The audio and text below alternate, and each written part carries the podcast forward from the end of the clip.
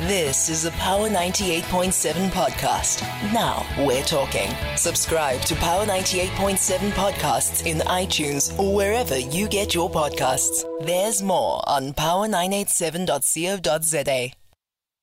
The Parliamentary Ad Hoc Committee charged with uh, nominating a candidate uh, to be appointed as the next public protector met yesterday ahead of the start of the interviews of the shortlisted candidates.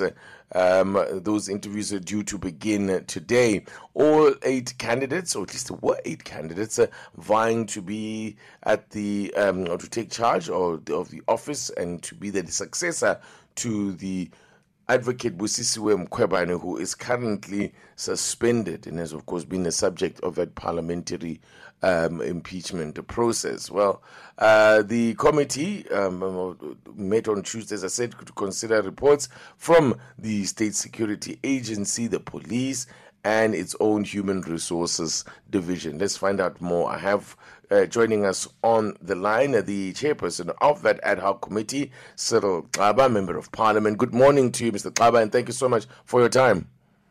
Uh, good, good morning, Titi, and good morning to your uh, listeners. All right, just talk us through um, what um, your deliberations yesterday, the kind of things uh, um, that you went through in preparation for today's uh, the start of today's interviews. Well, look, I, I, must report that um, the committee is entering um, the final phase of its um, nomination process. Mm-hmm. Um, in the next two days, let me say today and tomorrow, we are conducting uh, interviews of the eight uh, candidates. Uh, we hope to uh, have a, a candidate uh, uh, to, nominate, to, to, recommend to Parliament uh, by uh, Friday this week. Oh, okay. So you're expecting it to move quite, quite swiftly then. All right. Yes. Mm. That's that's that. And uh, so yesterday we met just to look at um, how the two days would will unfold, and um, we decided that we'll meet again this morning uh, 30 minutes before we start the process mm-hmm. uh, from 8 to 9 o'clock uh, to do the final touches, including um, the questions that we'll present uh, to the candidate. Uh, the other thing we looked at uh, was the report of the screening process. Mm. we said to, we we requested two three agencies to work on that aspect and all three agencies came back uh, with the report that, in fact, uh, the report that uh, clears uh, all candidates. So it's all systems go as far as uh, we are concerned. Okay, so um, in as far as the security um, agents, state security agency is concerned, it's very clear about what it is that they um, what, what they are charged with. Uh, that's the security issues and so forth. From a human resource uh, division point of view, what are the sort of things that you require clearance? Is it, uh, uh yeah, just tell us about that.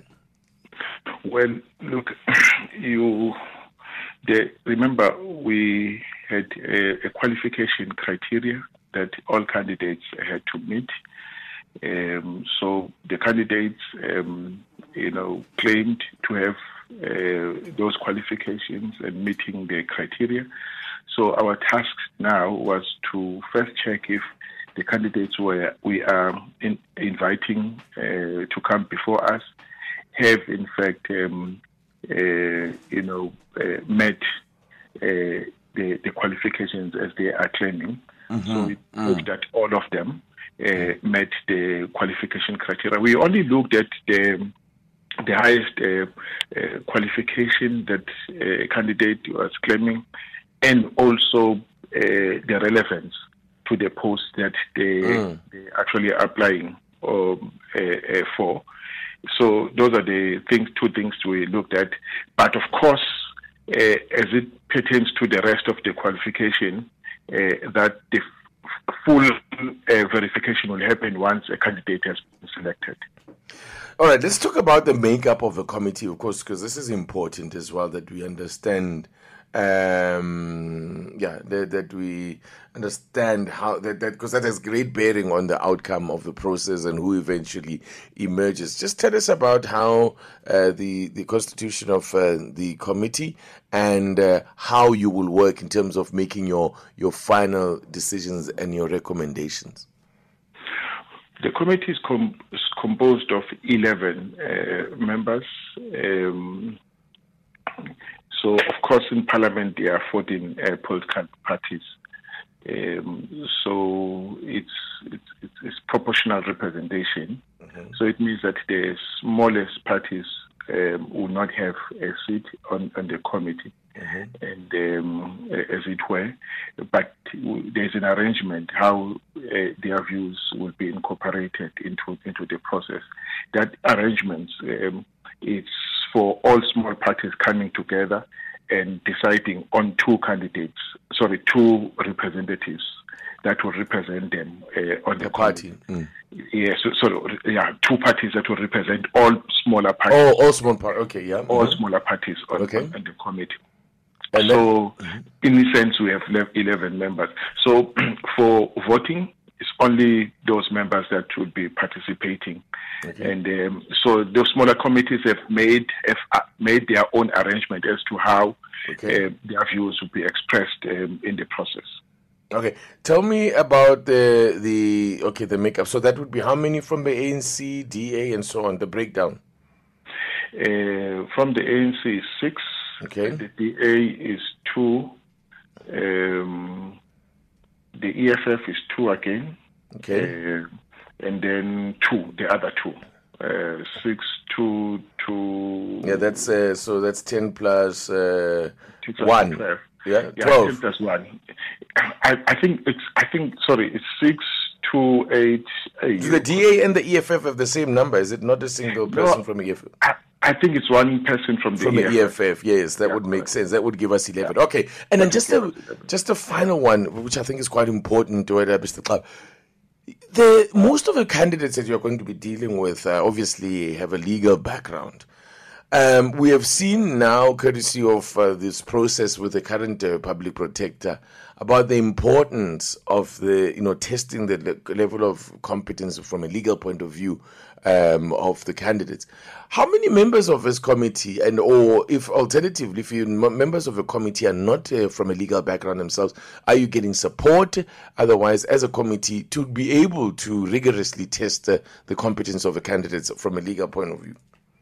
Well, the process um, we have undertaken uh, right from the beginning. Remember, um, the the, the process we are engaged in now is derived from that public participation process that we spoke about.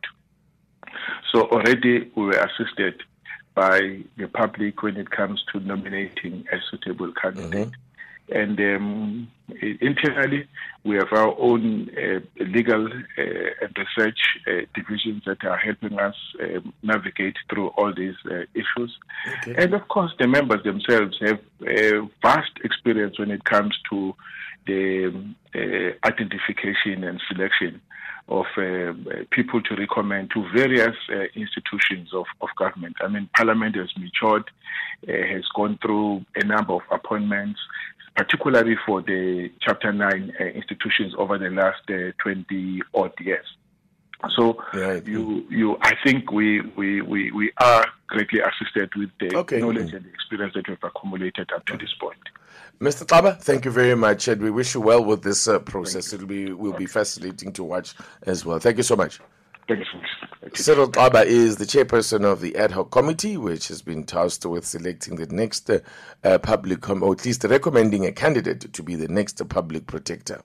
You've been listening to a Power 98.7 podcast. For more podcasts, visit power987.co.za or subscribe wherever you get your podcasts.